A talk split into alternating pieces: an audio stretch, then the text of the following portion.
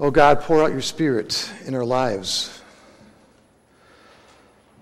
Put a fire within us to be open to see the areas in our life that are not in alignment in the way you want them to be, to discover the habits that are not helpful for, for us or anyone else and do not bring glory to you, and to replace those habits with the right habits. As we talk today about the theme of reforming our habits, we pray this in Jesus' name. Amen. We're a series um, called Reforming Always, and Always Reforming. And last week the theme was about reforming our priorities. And today we're going to dig a little deeper because, you know, last week you laid out your priorities, and, and if you're, you're a follower of Jesus, most likely your highest priority is what? Your relationship with Jesus Christ, right? And so the question I have for today is, is your habits in alignment with that? There's a um, verse from Colossians three seventeen. We heard a little bit ago. It says, "And whatever you do, whether in word or deed, do it all in the name of the Lord Jesus, giving thanks to God the Father through him." And with that, this question: what are the habits I have in my life? What are our habits? And my guess is we have good habits and we have bad habits. You know, I've laid out a some words before, and I want to lay them out again as far as thought, action, habit, character. When you think about something over and over again, eventually the tendency is you're going to what? You're going to do it. You're going to, it's going to lead to action. Action that becomes ingrained in your life forms a habit. And a habit that becomes ingrained ultimately will shape your character. And so if we want to change our habits, we have to change the way that we think. We have to think about the right things. We have to also think about what our habits are. We need to be aware of our situation, to be honest with ourselves. And today my prayer is that we can be honest with ourselves and, and take a deep look inside to truly evaluate the habits that we have. You know, as a congregation, we exist, and our mission is to lead people to follow Jesus. And so Jesus is our example. And so what I did this last week is I, I took some time to really evaluate the habits that Jesus had while he walked on this planet. And as I read Scripture and thought and prayed, there's seven habits that, that um, came to mind that I want to talk about today. In fact, I want to encourage you to write these down. I know there's not a lot of room on your bulletin, but maybe you can find some open white space there and, and write these seven habits, because I think they're very important for our lives and for us to think about beyond this message for today. And the first habit of Jesus is prayer. You think about his life, you read about him in the Gospels, and quite often, what did he do? He would go off by himself, he would pray, sometimes for hours on end. One section of Scripture, Matthew six, I'd like to read to you, and it says, "And when you pray, do not be like the hypocrites, for they love to pray standing in the synagogues and on the street corners to be seen by men. I tell you the truth, they have received their reward in full. But when you pray, go into your room, close the door, and pray to your Father who is unseen. Then your Father who sees what is done in secret will reward you. And when you pray, do not keep on babbling like pagans, for they think they will be heard because of their many words. Do not be like them. For your Father knows what you need before you ask him. This then is how you should pray." And he goes into the Lord's Prayer. And so we see this example of Jesus. You know, number one, um, prayer is important to him. The disciples asked, how do we pray? So we see the example there, but also he gives us an example prayer in the Lord's Prayer. And so since he was in this habit of prayer, what should our habit be? How is our prayer life? And I find it interesting that Jesus being God, he's praying to God the Father. Why does God pray to God? Because even though he was God, he was also what? Human, just like any of us. He was in the habit of prayer, talking to his Father. Are we in that habit of prayer on a daily basis in a regular way? The second habit, teaching, or being in the Word. In John one fourteen, The Word became flesh and made his dwelling among us. We have seen his glory, the glory of the one and only who came from the Father, full of grace and truth. You know, Jesus was the embodiment and is the embodiment of the Word of God. You know, Martin um, Luther made this incredible statement about explaining the Trinity. God is the speaker. Jesus is the Word. And the Holy Spirit brings the Word to us. And what that tells me is that God's intention is that his Word is placed inside of us. That his Word becomes our Word. That his Word shapes our life, our action, our habits. Jesus completely knew the Word. Even at the age of twelve, he knew more than the, the um, teacher of the law when he was in the temple. And we see time and time again how he was devoted to teaching the Word to others for three years, twenty-four seven, to his disciples. And sometimes in very creative ways, you know, through parables and, and through demonstration. But also, as he talked with them, he would ask questions and involve them in the conversation. An amazing teacher.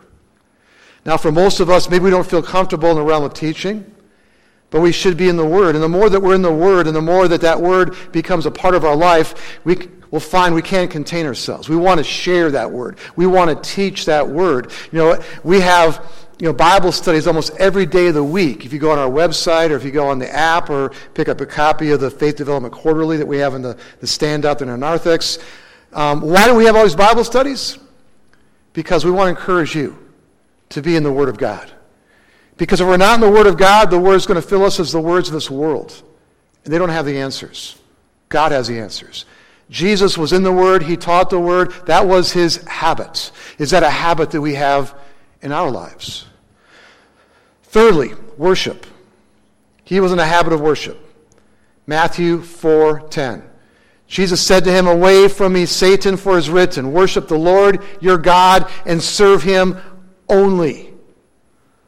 We see even as he's tempted, he's stating the importance of worshiping God on a regular basis. We also see from John chapter four, verse twenty-four, where he's speaking to the Samaritan woman. God is spirit, and his worshipers must worship in spirit and in truth.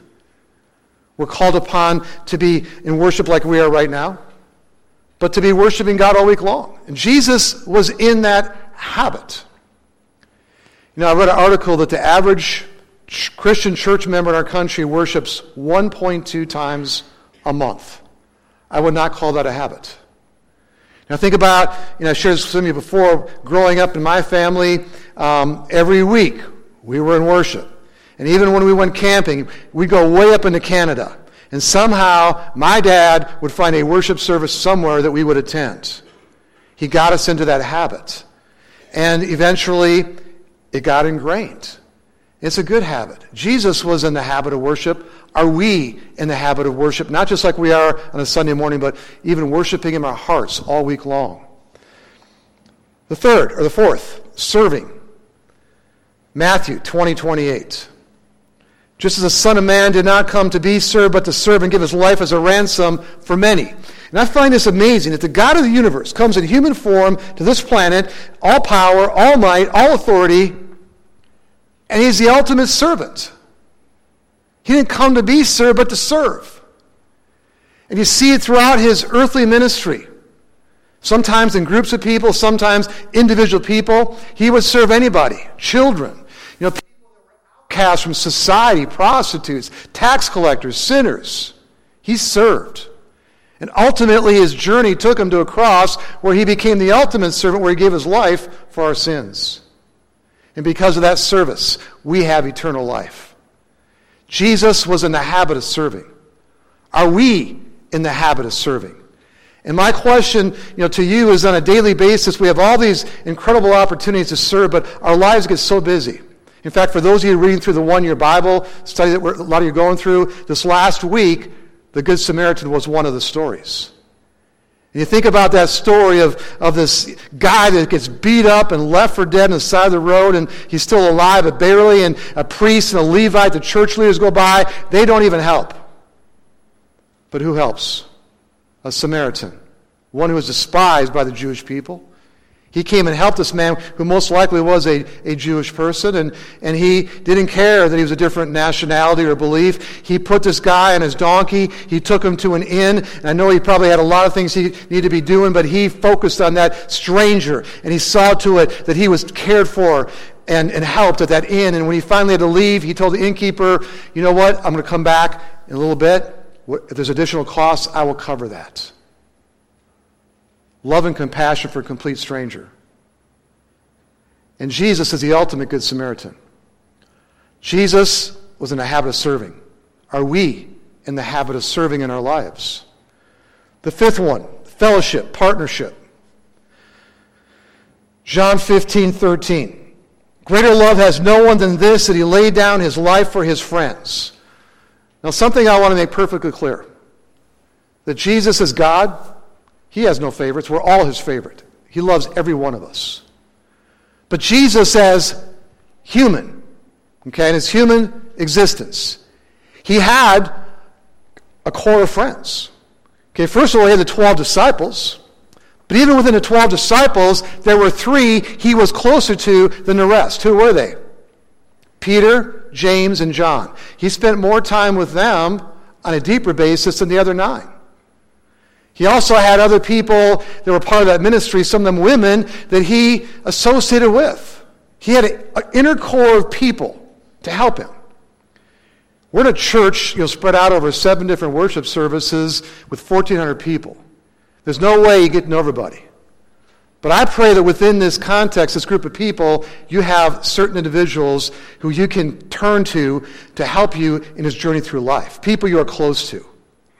I've referred before to the concepts of Paul, Barnabas, and Timothy's. The Pauls in our lives are those that we look up to, those that are spiritually further along than we are, and people that help us to attain to a higher level in our faith journey. Mentors. And I pray that every one of us has people like that, at least two. And then there's Barnabas's.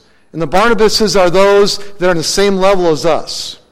And I have some of them in my life, too, that just, you know, they're very blunt and honest with me. If I do something stupid, they'll call me out on it. And they're strong Christians, and there's been times that they've helped me to make sure I didn't stray in my journey through my life.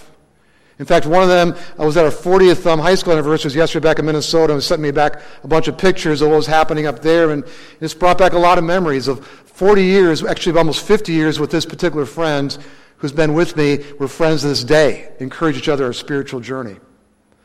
The Barnabas isn't as a Timothy's. Those that we are like a Paul to, those that we're helping to bring up in their faith, we're mentoring them, we're, we're guiding them in their journey. And I pray we have at least two in each of those categories. The Pauls, the Barnabas, the Timothy's. Jesus did it. He was in the habit of having those friendships, so that fellowship. Are we in that same situation in our lives? Couple more to go. Six, he was generous. Luke six thirty-eight. Give, and it will be given to you. A good measure, pressed down, shaken together, and running over, will be poured into your lap. For with the measure you use, it will be measured to you. Now, it's interesting if you look into the words of Jesus, the red letter words. He talks more about this topic than any other topic. I want you to think for a moment why. I'll get back to it in a second. I want to read the next one from Luke twenty-one first. As he looked up, Jesus saw the rich putting their gifts into the temple treasury. He also saw a poor widow put in two small copper coins. I tell you the truth, he said, this widow has put in more than all the others. All these people gave their gifts out of their wealth, but she out of her poverty put in all she had to live on. And so here's Jesus teaching his disciples. Say, you know, watch these people. Look at all those rich people. They're, they're putting things in, but it's a small portion of what they have. But this poor widow, she put in everything that she had. She trusted me completely. You know, why does Jesus talk so much about money? Because he's aware that we as human beings are going to have a tendency to have false gods. One of the biggest false gods in this world is money. And for those who worship money, their lives are miserable. It's going to disappoint you. Money comes, money goes. If you want to enjoy money or the things of this life the way they're supposed to be enjoyed, you need to put Jesus first. He says, seek first my kingdom and righteousness, and all these things will be given to you as well. You put Jesus first, and everything else falls into place. Yeah, we need money to survive, but we should not worship money. And we should realize we've been blessed with the, the things we have in life to be generous and to serve, as Jesus showed that example in his life. And one more, for where your treasure is, there your heart will be also. Jesus calls for our treasure to be with him. And talking about generosity, he gave everything. He gave his life on the cross for our sins. There can be no greater act of generosity. Jesus was in the habit of generosity. Are we in that same habit? There's one more to go. Follow the will of his Father. He followed the will of his Father. In Matthew twenty-six thirty-nine, going a little farther, he fell with his face to the ground and prayed, "My Father, if it is possible, may this cup be taken from me. Yet not as I will, but as you will." If you read that section of Scripture, he says it twice. You read the Lord's Prayer, the prayer he taught us. Thy will be done on earth as it is in heaven. Jesus was in the habit of following the will of his Father. Now, years ago, maybe some people still have these, those wristbands, W W J D. What would Jesus do? I think even a better way to phrase that is, what would Jesus have me do in this situation, in that situation? As we go through life, what would, what is God's word? What's the Spirit directed me to do or to say? To follow the will of God, to be in that habit as Jesus was in that habit. Now, these are seven pretty incredible habits. And the question is, how are we doing in following and living by those habits? My guess is for most of us, to some degree, those are there. But most likely there's other things as well. So I brought with me today a couple things. First of all, I brought this cross. It's carved and it says what? Can you see what it says? It says Jesus, okay? And I brought this piece of wood. Now, let's pretend this represents Jesus. This represents us, okay? And so if we are to become this, what needs to happen? Everything that does not represent Jesus needs to be what? Cut out. It's got to be removed. And most likely for a lot of us, there's a lot of stuff that needs to be removed from our lives if we're honest with ourselves. You know, last night um, in, in our Saturday evening service at five o'clock, good friend of mine and one of our worship leaders, Randy, was um, leading in worship. He shared a testimony. And I was listening to him talk about how twenty years ago he finally found sobriety and got out of jail for the second time in his life. And he had a, a life filled with drugs and selling drugs and a lot of bad habits. He'd be the first to admit that. And I saw him change. And I saw the church I was at embrace him, and, and he went on to become a drug counselor and helping people be free from addiction. He's helped hundreds of people. And six years ago, you know, my nephew Nick, uh, my sister's son from Iowa, he was a meth addict. My sister called me up. I know some of you heard his story. Some of you maybe remember Nick. And and, and she um, calls up and she says, I don't know what to do. His, his life is spiraling out of control with his addiction to methamphetamines. I said, put him on a plane, get him out of here. I want to get him into Randy's program. And I remember at the airport, it took three hours until he finally came out. He wanted he wanted to wait. He thought I was going to leave because he wanted to try to make a break for it, but I waited three hours. He finally came out. I took him to Randy's um, you know, Crossroad facility, and, and um, for a year and a half, he went through treatment. And he got straightened out. And I just think about how God works, and through Randy and now through Nick, and Just, he just had a, he and his wife had a baby recently, got married a little over like a year and a half ago, and, and he's just on fire for God. He's got a great job, and, and all that garbage that was in his life got cut out. And all that garbage in Randy's life got cut out. And here's my guess. There's garbage in our lives that need to be cut out too. There's habits, hang-ups we have that are damaging ourselves. They're damaging those around us. And it's so important that we need to be brutally honest with ourselves. And we need to have the people around us that can point things out to us, that can help us even see our blind spots.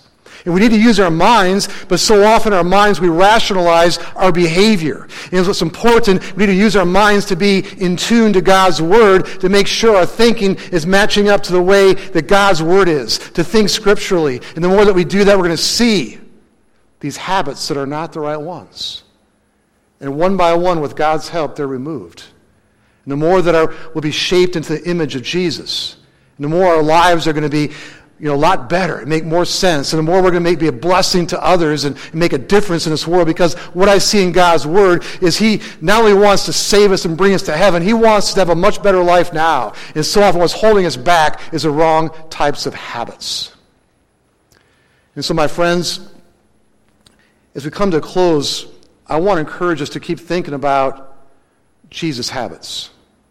And I want us to compare our habits to His. And I want us to be open to change, reforming. Sometimes that's hard because maybe there's habits we're so used to, they're so bad for us, but we're so used to them. And but I tell you what, with God's help and the help of those around us, we can make the changes. And I got to be honest with you, we can't do it alone. You know, my life, there's been numerous times I needed help from others. And I thank God for the people He put in my life to help me get through those challenging times. And I know He's got the same type of people that He can put in your life at the right time, but to be honest, and my prayer is that we reform our habits and let God's Spirit lead us and guide us in this process. Let's pray. Lord Jesus, as we take a look into your Word, we see your habits. And then we take a look at the disciples who followed you, and they had the same habits. And we look at people like even Martin Luther. He had the same habits. Habits of prayer, teaching, worship, service, fellowship, generosity, and following your will. Lord, help those habits to become deeper entrenched into our lives. And help us to get rid of those habits which we know are not the right ones. We pray this in Jesus' name. Amen. This time the offering will be received. Please sign the registers in your rows at this time as well.